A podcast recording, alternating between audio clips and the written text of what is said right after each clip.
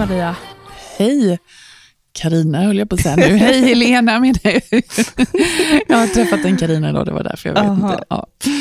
Vi är tillbaka. Vi är tillbaka. Mm. Mm. Hur mår du idag? Eh, Jag mår bra, eh, även om jag kom in här lite så här, lite så. Jag har varit iväg hela dagen idag och jobbat eh, på en förskola. Haft eh, både individ och grupphandledning. Och det, handledning tycker jag är Alltså jag älskar att jobba med handledning, men det är ganska det är krävande. Sådär. Man sitter oerhört koncentrerad och liksom, man lyssnar och, och sådär. Det, men jättebra eh, verktyg för att jobba förebyggande när det gäller menar, stress och, och sådana saker. Så det, det är bra. Sen vet jag ju aldrig heller vad de ska prata om. Så att just den delen av mitt jobb är så här, jag kommer dit eh, och ska sitta med en grupp en och en halv eller två timmar. Jag vet aldrig egentligen vad som kommer. Så jag kan aldrig liksom riktigt förbereda mig på det. Så det har jag gjort idag. Sen så hade jag ju bokat ett yogapass eh, precis innan vi skulle börja podden. Så det klämde jag in. Eh, och, det var jätteskönt. Kanske inte så bra att klämma in det sådär. Det skulle kommit efter egentligen. Men eh, jag tycker att det är jättehärligt. Under pandemin nu, eller nu, när, förut när det var pandemin, så gav jag mig själv i present en kurs i yin-yoga som jag gick hos en kvinna här i Nässjö. Eva Lidby heter hon. Och, och jag ville gå själv för att jag ville inte ha någon så här tid att passa så, utan vi bokade tider som passade både henne och mig. Och jag visste inte riktigt vad det där var. Yin-yoga, jag hade liksom ingen aning. Jag ville bara göra något annorlunda. Jag ville inte gå någon annan kurs, utan jag ville göra något annorlunda. Och jag kommer ihåg att jag kom dit och så berättade hon lite vad det här innebar då, att det är mycket stretching av bindväven och, och sådär. Och att vi, vi kommer hålla varje position i tre till fem minuter, sa hon, kommer jag ihåg. Och jag bara så här, det tror jag ju inte att jag kommer göra. Jag tyckte det lät helt maffigt, så här. men det, det gör man ju. Det är väldigt coolt alltså.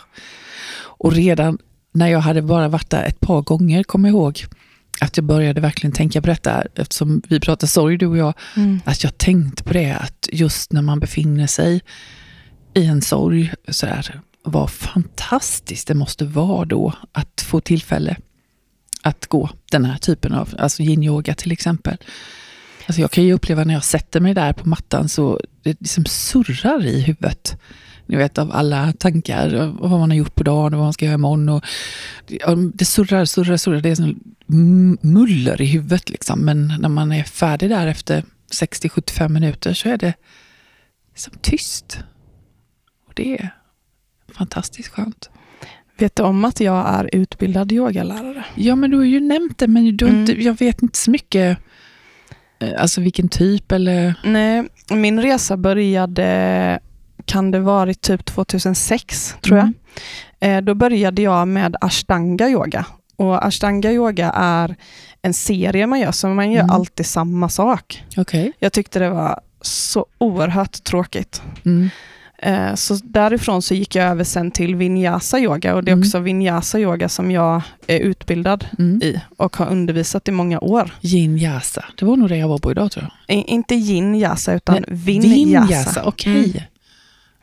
Eh, och jag älskar ju yoga. Mm. Alltså det har ju varit en, alltså hela, en jättestor del av mitt liv efter Mm. att jag hittade till yogan. Mm. Och jag älskar verkligen det. Jag yogade varenda dag. Mm. Innan jag träffade min sambo och vi fick barn. Ja. Så yogade jag varje dag. Mm. Och det finns något som heter traumaanpassad yoga. ja, men det har jag hört. Mm. Och för de som bor eh, i Jönköpingsområdet så erbjuder faktiskt en tjej som heter Kristin Lasande på hennes eh, ställe som heter Yogabit i Jönköping. Okej. Så hon håller kurser i det. Mm. Jag har velat gå den kursen men inte fått till det för att det har inte funkat på de dagarna för mig. Nej, nej. Eh, Men jag hoppas att jag någon gång kan få gå den Mm. faktiskt. Eh, Och jag vet att hon har både steg ett och steg två tror jag Okej. det, i det. Mm. Eh, Det kan ju vara något. Ja, då. och vet du också, för jag började ju också behandling mot eh, eh, alltså posttraumatisk stress. Mm.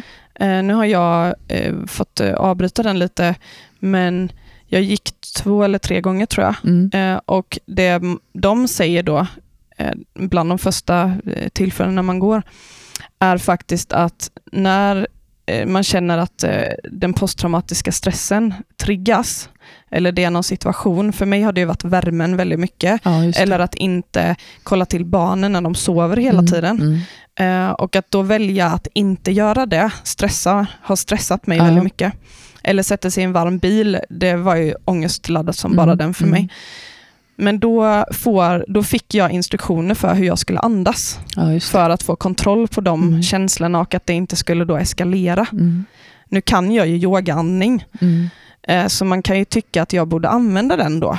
Men det är liksom som, det är som bortblåst för mig efter Ja. allt som vi har varit med om. Så Ja. jag har ju i Men du princip... kanske har lätt att hitta det igen? Ja, absolut. Men i de situationerna så har inte jag suttit och tänkt att nu kan yogan hjälpa mig, utan Nej. då är det bara ren, ren panik eller så. Ja. Och, jag, och jag, kan nästan, jag kunde nästan känna när hon sa till mig och gav mig det här andningsschemat, Mm. eller hur man säger.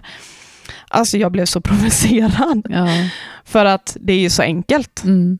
Så att det är typ det svåraste man kan göra. ja, jo men det är inte lätt. Jag Nej men för oftast, alltså så var det när jag började sorgbearbetning med, eller Ja. när jag gick till psyko- psykolog, att Ja. jag ville ju bara ha verktyg. Eller så här, jag ville ju helst bara att någon skulle säga, gör så här så blir det bra. Mm. Och så får man en sån enkel sak som att andas, så Ja. blir det bättre. Ja. Alltså det är ju väldigt provocerande. Ja. Men det funkar ju. så. Det är ju faktiskt så. Mm. Och precis som du beskriver, man blir ju lugn och man blir grundad och allt brus som man har i huvudet, det försvinner när man yogar. Ja, det, det är Jag saknar verkligen yogan i mitt liv. Det var en Ja. jättestor del av mig. Mm.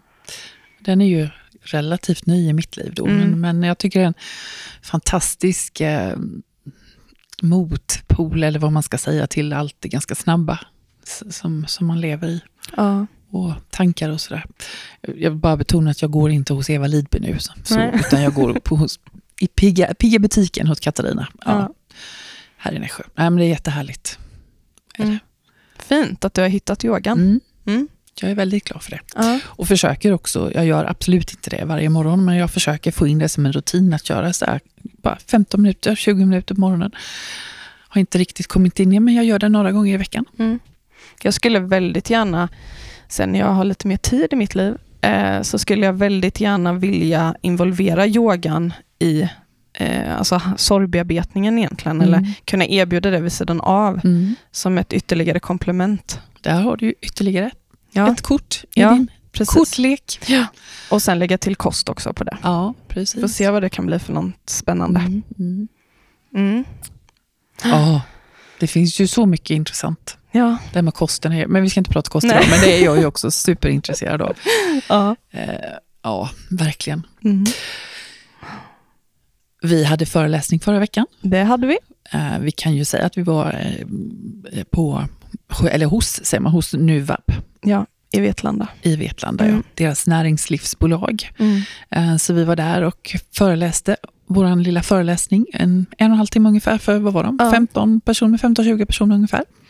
Vi sa ju rätt tidigt att vi inte skulle föreläsa hela timmen, eller ja, hela den en och en halv timmen, så att de skulle ha mycket möjlighet att ställa frågor och sådär. Ja, höll vi inte riktigt. Nej, men vi hade ju så oerhört engagerad publik. Ja, men det var det, jag- ja, precis, jag tänkte på det, för det var ju verkligen, alltså under hela tiden vi pratade så, så avbröt ju folk, eller ville ju ställa frågor och sådär. ja, Så att det, det var ju egentligen att det blev väldigt interaktivt hela tiden istället för ja bara i men det var ju helt fantastiskt. Ja, det det kunde, vi, alltså, vi kunde helt ärligt inte ha en bättre publik. Nej, och vi fick jättefin feedback också. Ja. En del stannade kvar efteråt. Och, och, och jag kommer speciellt ihåg en kommentar. Det var en man där eh, som arbetade som chef eh, och han tyckte just att vi, när vi pratade om det, att vikten av att ha kunskap om det här som chef Mm. till exempel, det hade han inte tänkt på. Han Nej. uttryckte så tror jag att vi hade både breddat och för, fördjupat sorgbegreppet för honom. Ja, Vi pratade om saker som han inte riktigt hade tänkt på innan. nej. Och han hade ändå mycket kunskap om Han hade mycket kunskap. sorg och bemötande och Ja. sådana saker. Men Mm. han, hans erfarenhet var, ju- är, eller var också just det här att det är fortfarande lite så här, vi pratar inte om det. Det är Nej. lite eh, stigma kring det fortfarande. Och det var lite kul då, för jag sa till honom när jag pratade med honom, i, om det var innan eller efter, kommer jag inte ihåg, men just att jag har ju med, med Sara då, när vi, ja, vi, när vi började jobba ihop, så började vi med att vi hade en, en föreläsning om arbetsglädje. som vi också skrev en bok om arbetsglädje. Och då sa jag till honom att det är helt okej att komma ut och snacka arbetsglädje, men bredvid glädjen finns ju sorgen och det är mycket, mycket svårare. Och det pratade vi om förra gången också. Men Ja. ja, det var jättekul Helena. Var det. ja, det var det verkligen. Jag fick så mer smak, så jag vill verkligen att vi ska göra det Ja, och det ska vi ju. alltså väldigt snart igen. Mm, om, Just ett, om, ett par veck- av- om ett par Ja, veckor det ska vi göra. Det ska vi på två olika ställen. Ja. Ha, idag så tänker jag att vi ska prata lite om att eh, vara personlig, Mm. men inte privat, Mm. när man pratar om sorg. Mm. Eh, och också lite kanske hur sorgen kan förändra en som person. Mm. För det är ju lite så att den personen man var innan man blev drabbad, den förändras. Och också det här att vi sörjer på lite olika sätt. Precis. Och kanske inte på lite olika sätt, vi Nej, sörjer väl- på väldigt olika sätt. Ja, otroligt. Eh, och, och, och vad det kan göra också Mm. eh, med oss och sådär. Ja.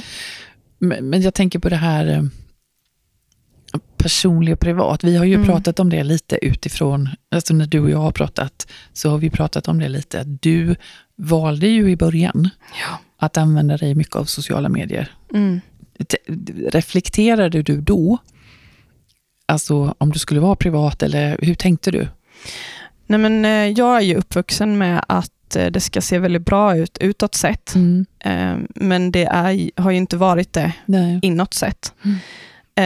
Så att, och någonstans under min uppväxt så bestämde jag mig bara för att jag ska inte lägga locket på Nej. och jag ska inte fejka någonting, utan jag ska vara riktig och ärlig. Mm. Och därför så har jag nog alltid varit väldigt öppen. Mm. Jag har inte hållit inne på någonting. Nej. Jag har delat väldigt öppet Mm.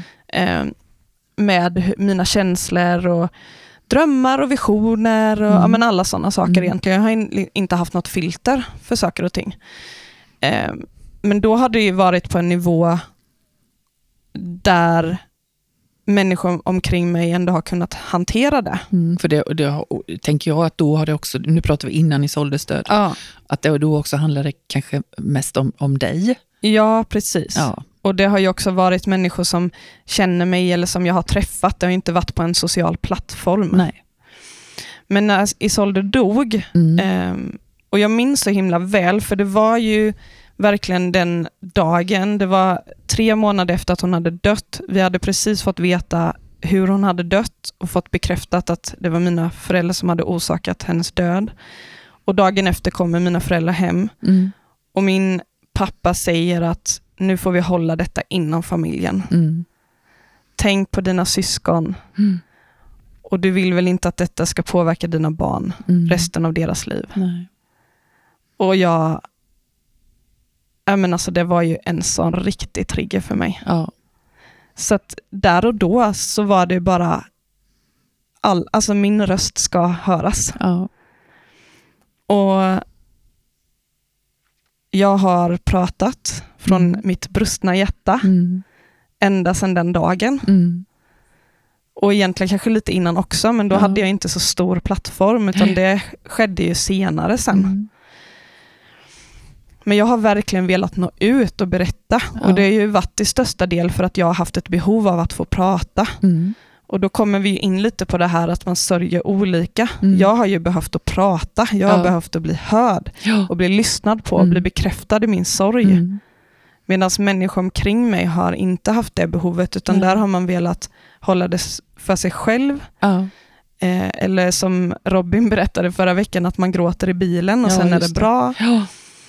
Ehm, och ja, jag, har, jag har använt min sociala plattform eh, för att få utlopp för alla mina känslor som jag Mm. bär. Mm. Och med sorgen eh, och med motgångar och att inte bli bekräftad så har det ju vissa stunder blivit att mina känslor rusar i, mitt, i min kropp. Det känns som ett riktigt rus och jag Mm. kan liksom inte hantera Nej. alla mina känslor så det bara måste ut. Mm. Och då har det kommit ut precis så som jag känner och tänker. Mm. Och det har varit väldigt ofiltrerat. Mm. Och jag har alltid känt att man får ta ansvar över hur man behandlar all, andra människor. Så Mm. att om jag har pratat kring mina känslor och upplevelser som har varit, så har Mm. jag inte tagit hänsyn till att det har kunnat kopplas ihop med Nej, människor som kanske då har sårat mig Mm. i den stunden. Nej. Och, och jag sitter jag och tänker också att när du har gett uttryck för dina känslor Mm. så kan ju någon annan också uppfatta att, att du har uttryckt en åsikt. Ja, precis. Eh, Men egentligen handlar det om att du uttryckt dina känslor och där kan det Ja. också ha blivit en krock. Absolut. Ja. Mm. Så nu är det två år sedan snart som hon dog. Mm. 4 december. Ja. Och senaste tiden har det varit väldigt mycket infektioner omkring mig Mm. med människor som betyder oerhört mycket för mig. Mm.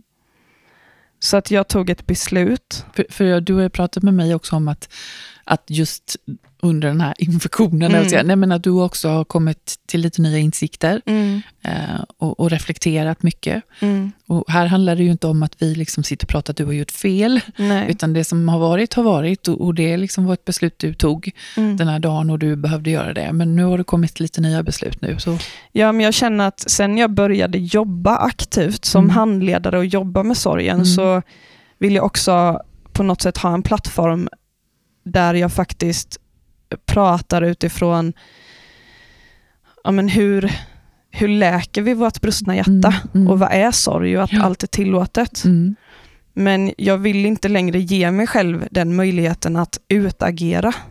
Utan jag behöver hitta en annan kanal för Mm. att utagera när jag känner att jag blir Mm. orättvist behandlad eller inte Mm. hörd i min sorg precis. och sådana saker. Och, och så tänker jag också Helena att du vill minska risken att någon tar illa vid sig. Absolut, Ja. det vill jag också. Mm.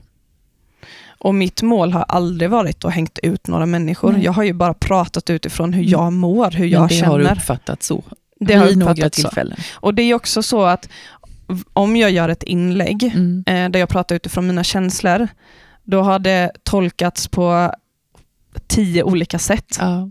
Men det är väldigt sällan någon vågar ifrågasätta eller ens säga, jag läste ditt inlägg, jag upplevde det så här, är det så här du menar? Nej. Utan istället så håller människor det omkring sig, för de sörjer på andra sätt. ja, visst.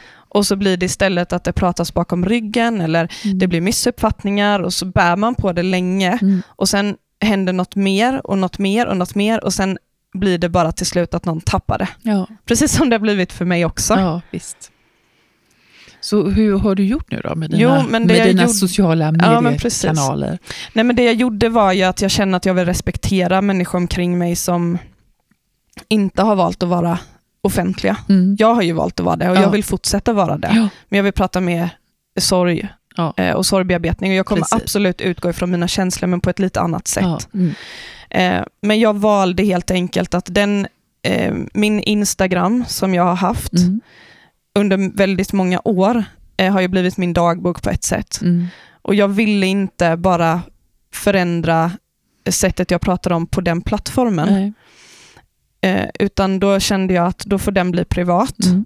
Och jag får helt enkelt börja om Mm. med ett konto som är mer anpassat för Ja. att jag nu idag är handledare och jobbar med sorgbearbetning. Mm. Helt enkelt.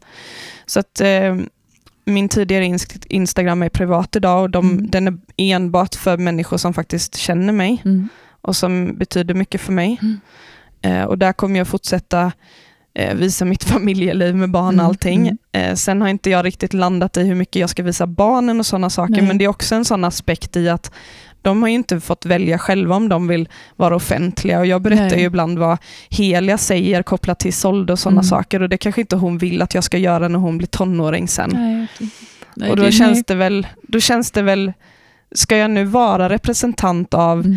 att prata öppet om sorgen Mm. så behöver det ju också vara utifrån kanske eh, lite mera eh, kontrollerat eh, Mm. sätt att göra det på. Precis Mm. som jag började innan med att säga att jag kan vara privat, Mm. men det personliga, eh, det kommer vara inom familjen. Mm. Och jag, nu menar jag, tänker jag tvärtom. Ja, ah, förlåt. Ja, det är ingen fara. Jag kan vara person... Ja, precis. För, för jag är ju väldigt personlig när jag jobbar. Ja, personlig men inte privat, Ja, jag, jag är ju väldigt personlig eh, när jag jobbar. Jag tror också, jag har jobbat många, många, många år ju Mm. med handledning och, och allting vad jag har gjort. Men eh, och jag, jag tror att det också är min styrka att jag är det. Men jag Mm. är ju inte privat. Nej. är jag ju inte. Jag kan berätta något om min man eller mina barn, så här, jag kan ju berätta någonting, men jag, jag, och jag håller det där lite för mig själv. Och det, Mm. det är också skönt, för mig har det varit skönt att göra det, för då, då blir det liksom jobb och man har tillgång till sitt privata. Mm. Liksom. Sen är det så här, när man pratar sorgbearbetning så är ju en, en läkande faktor är ju att man faktiskt vågar börja prata öppet om Mm. sina känslor. Absolut. Och då blir det ju lite motstridigt nu när jag sitter och säger att jag inte då ska vara Mm. eh, privat. Får inte säga fel igen. Eh, nej men att jag inte ska vara privat men personlig. Mm.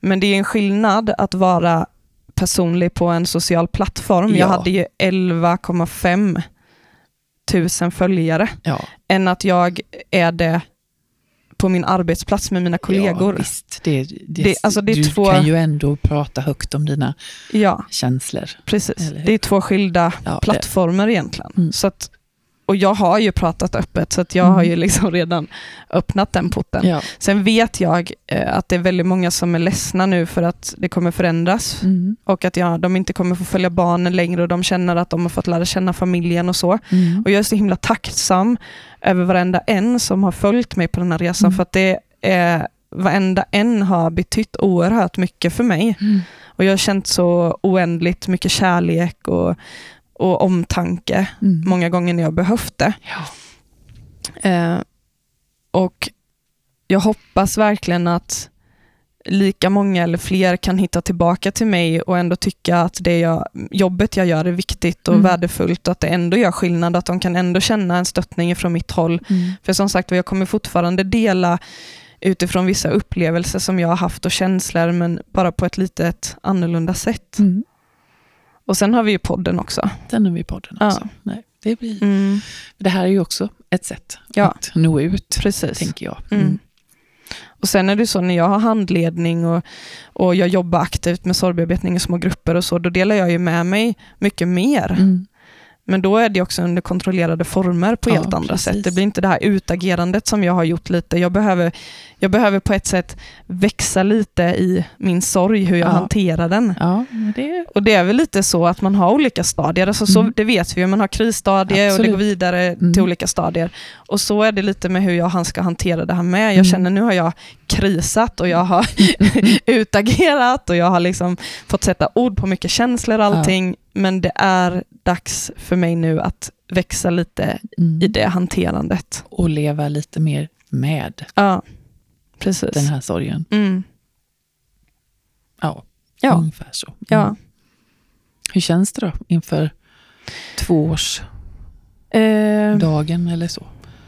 Nej, men jag, jag tycker ju om att göra någonting speciellt. Mm. Eh, det är väl inte så att man ser att det ska vara ett firande, för det är det ju absolut inte. Och jag, jag vill inte heller säga att det ska vara en sorgens dag, Nej. men på något sätt så är det den, det är ju hennes sista dag i livet. Ja, men det blir som ett uppmärksammande. Ja, Mm. jag vill ändå ålder. minnas henne. Och det, blir ju, det är ju konstigt att inte uppmärksamma, tycker jag, på något sätt, eftersom att Francis förlorade dagen innan. Mm. Just det, hans födelsedag är ju precis dagen innan. Ja. Mm. Han fyller år den 3 december och då blir han två år. Mm. Och så den fjärde så är det två år sedan hon dog. Mm. Så det kommer ju alltid följa varandra. Så det, Ja. det känns konstigt att den barns dagen bara ska passera med ingenting. Eller ju- att man bara åker till graven. Jag, Vad gjorde ni förra året? Ja, men förra året, eh, jag gillar ju att involvera, alltså jag är ju väldigt införstådd i att det inte bara är vi som är drabbade. mm. Eh, men där skiljer sig lite hur vi eh, tänker, eh, jag och eh, an, alltså familjemedlemmar. ja. Eh, men eh, förra året så valde vi att bara bjuda in våra närmsta vänner och så Mm. grillade vi korv Mm. utomhus. Mm. Eh, och sen så gick vi upp till graven och tände ljus Ja. där uppe tillsammans. Så det blev väldigt lugnt och stillsamt. så. Mm. Eh, och det var jättefint. Och jag känner att det är någon form av tradition som jag hemskt gärna vill fortsätta med. Mm. Så just nu, eller ja, jag påbörjade det för några veckor sedan, sen har den stått still för vädret har inte varit så kul. Men jag började ta bort några pallkragar som vi har odlat i. Ja. För vi har, vi har gjort som en fyrkant med massa stenar och så har vi pallkragar på. Eh, men jag har börjat ta bort två stycken Ja. för jag vill göra som en liten grillplats där med Ja, sån här eh, grill... Eh, vad heter det, inte tunna, men som en liten kopp eller vad man ska Ja, säga, så man kan grilla ko- korv liksom över öppen eld. Mm. Eh, så att man kan göra en liten grillplats där med, för barnen och så, att det kan Mysigt. bli något fint. Och så kan det få bli, ja, att då tänker man lite extra på henne. Mm. Mm. Och så gör man det varje år. Ja.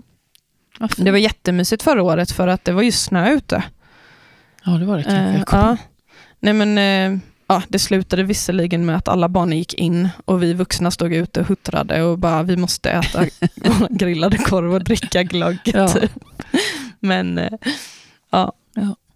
Mm. Jag tycker att, att jag, får, jag får ofta den frågan, alltså, när det börjar närma sig någon årsdag med, av klienter, och så här, hur ska man göra och jag vet inte vad jag ska göra.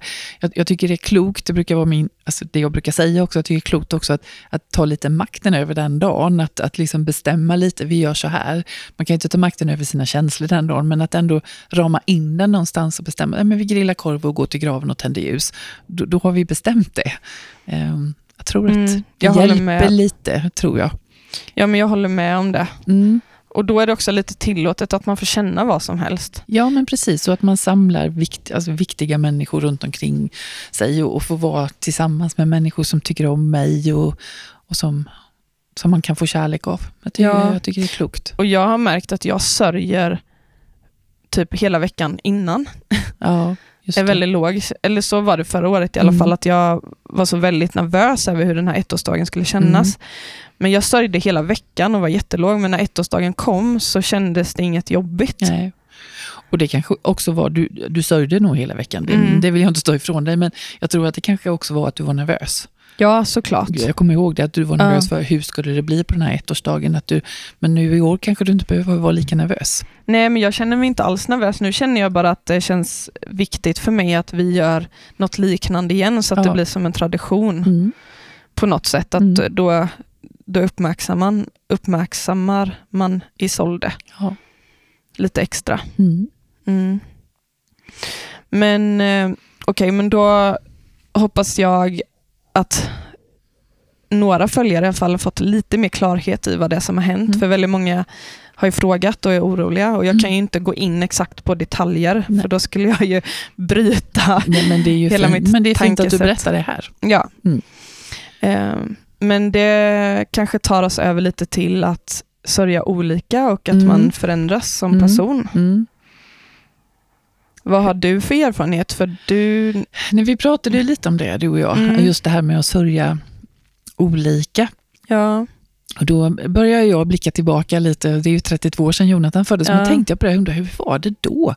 Men när jag tänker efter, det är klart att vi sörjde ju jätteolika, eh, Jonathans pappa och jag. Jag var ju mycket mer som dig. Nu fanns det ju inga sociala medier, så att, men jag kan tänka mig, hade det funnits det hade jag nog hängt där väldigt mycket också. Men jag var ju också så jag behövde prata om det mycket. Liksom, och, och jag gick ju med i någon sån här mammagrupp hette det då, där man, vi var mammor som hade handikappade barn och vi träffades en gång i månaden och gick ut och åt och så pratade vi om detta hela tiden. Och, och jag gjorde det som ett projekt av livet på något sätt. Liksom. Medan Jonathans pappa, ha- han sörjde inte alls på det viset. Han behövde inte prata om det speciellt mycket. Så att vi, vi gjorde väldigt, väldigt olika. Väldigt, väldigt olika. Där kan jag ju känna igen mig mycket i det du säger. Mm. Alltså jag har ju också gjort min sorg till ett projekt. Ja. Jag har ju för sjutton jobb, börjat jobba med det och det har Ja. ju du med. Mm. ja, visst. Ja, och det här engagerade. Jag gick också med olika grupper och försökte hitta människor. Och Mm. jag vet också, för jag har eh, varit väldigt dålig i endometrios. Mm. Det är en kvinnosjukdom. Och då gick jag med i olika forum med endometrios. Ehm, och det blev så väldigt tydligt där och jag tror att du och jag har pratat om det någon gång innan.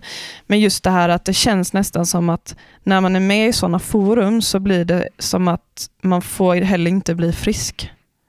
Nej, nej, det kan ju bli så faktiskt. Ja. Jag tror att de är jättebra ett tag, men sen Mm. blir det som, det blir någon slags, man imple- implementerar sin sorg eller sjukdom. Det blir sådär, ja, Ja men det blir att man blir den existentiellt. man liksom. blir den. Ja men precis, man Ja. blir den. Mm. Så, så när, när Isolde dog så tror jag att jag testade någon, några grupper sådär, men jag, det var så väldigt kort tid för mig, för jag kände rätt snabbt att det här är inte vad jag vill. Jag vill, jag vill kunna leva med sorgen vid sidan av. Ja. Sen visste jag inte hur jag skulle göra det. Nej.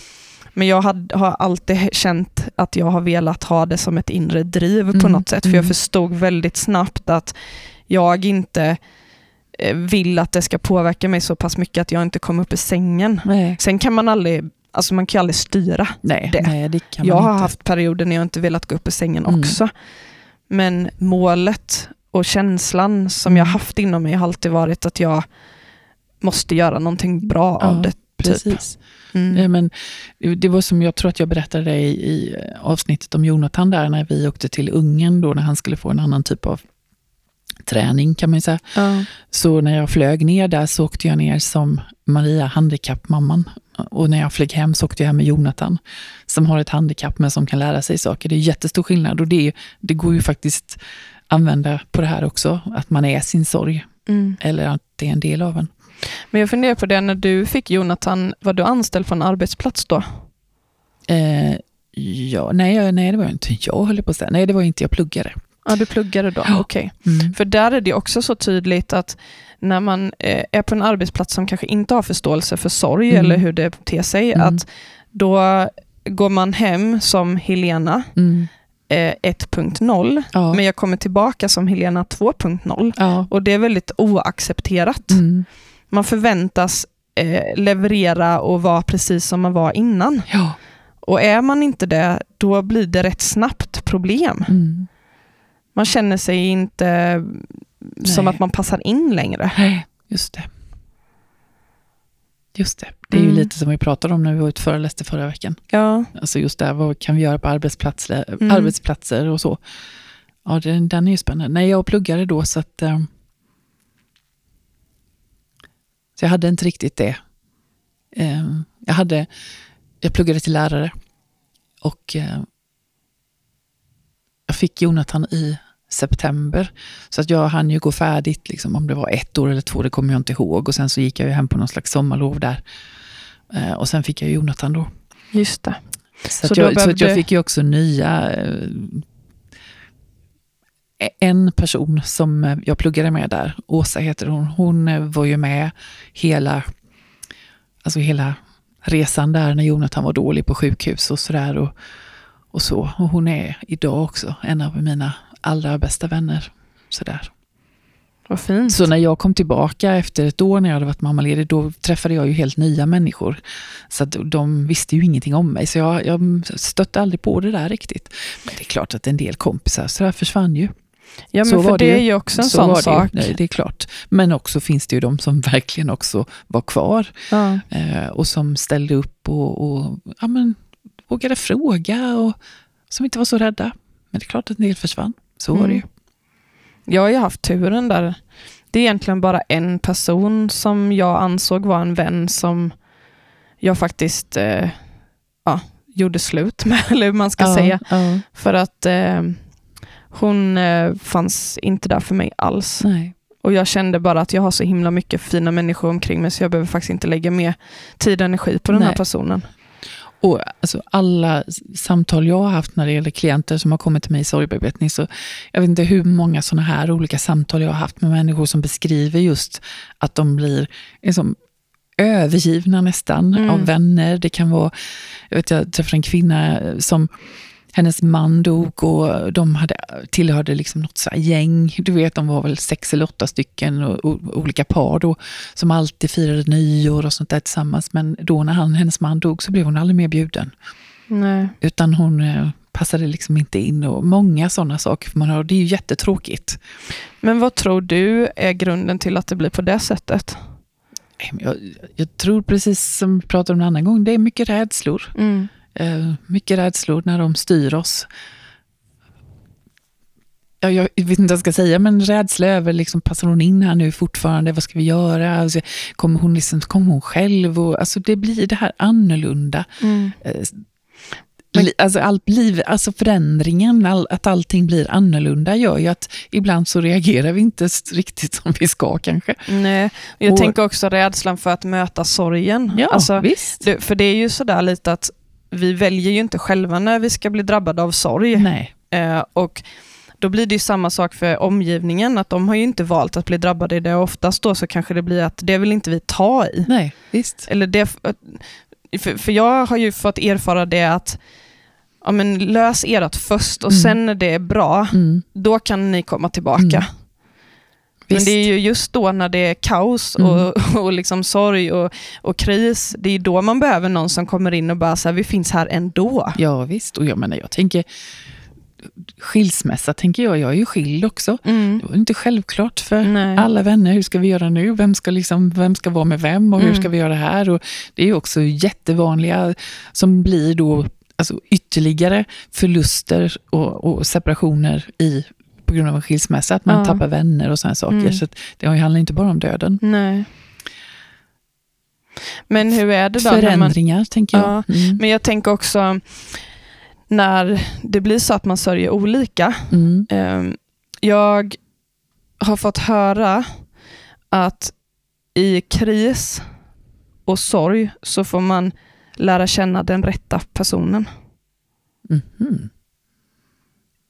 Det har jag aldrig hört. Nej, Nej. jag blev lite förvånad när jag fick höra det, Mm. att det sades så. Mm. För om det skulle vara sant då, Mm. då skulle jag vara en person som tappar det många gånger där jag typ skriker helt Mm. ohämmat. Det har ju inte hänt eh, tidigare. Ja.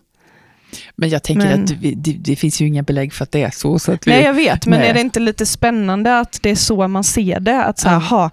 Nu, nu får vi se den rätta personen. ja, ja, det är jättemärkligt. Eller hur? Ja, det har jag aldrig hört innan. Det är ju rent av elakt att säga så. Ja, det var ju inte speciellt. För jag tänker att i sorg och kris så är man ju långt ifrån den rätta versionen av sig själv. Ja. För då är ju allting kris. Mm. Men jag tänker också att i sorg och kris så sker också någon slags utveckling. Mm. Alltså jag är ju inte, det är klart nu är det ju 32 år sedan Jonathan föddes, men jag hade ju aldrig varit den personen som jag är idag, tror jag inte. Om jag inte hade varit med om, om den här krisen och den här förlusten av, av det friska barnet som jag inte fick. Det tror jag inte att jag hade varit. Nej. Och där kan det också bli sådär om man, om man,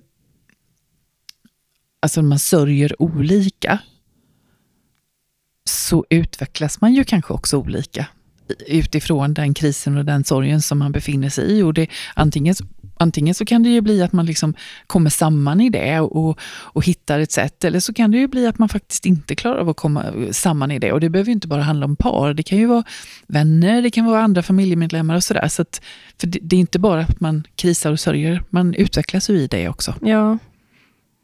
tänker jag. Mm. Mm. Och jag, tror det, jag tror det var på sorgbearbetning när jag gick min utbildning där, att de sa att det finns ju lika många sätt att sörja som det finns människor på jorden. Ja. Så att det är ju... Och, men, och det är ju tufft att liksom... Att dela liksom, smärta med någon på det viset. Och smärtan ser inte riktigt likadan ut. Man har olika dagar och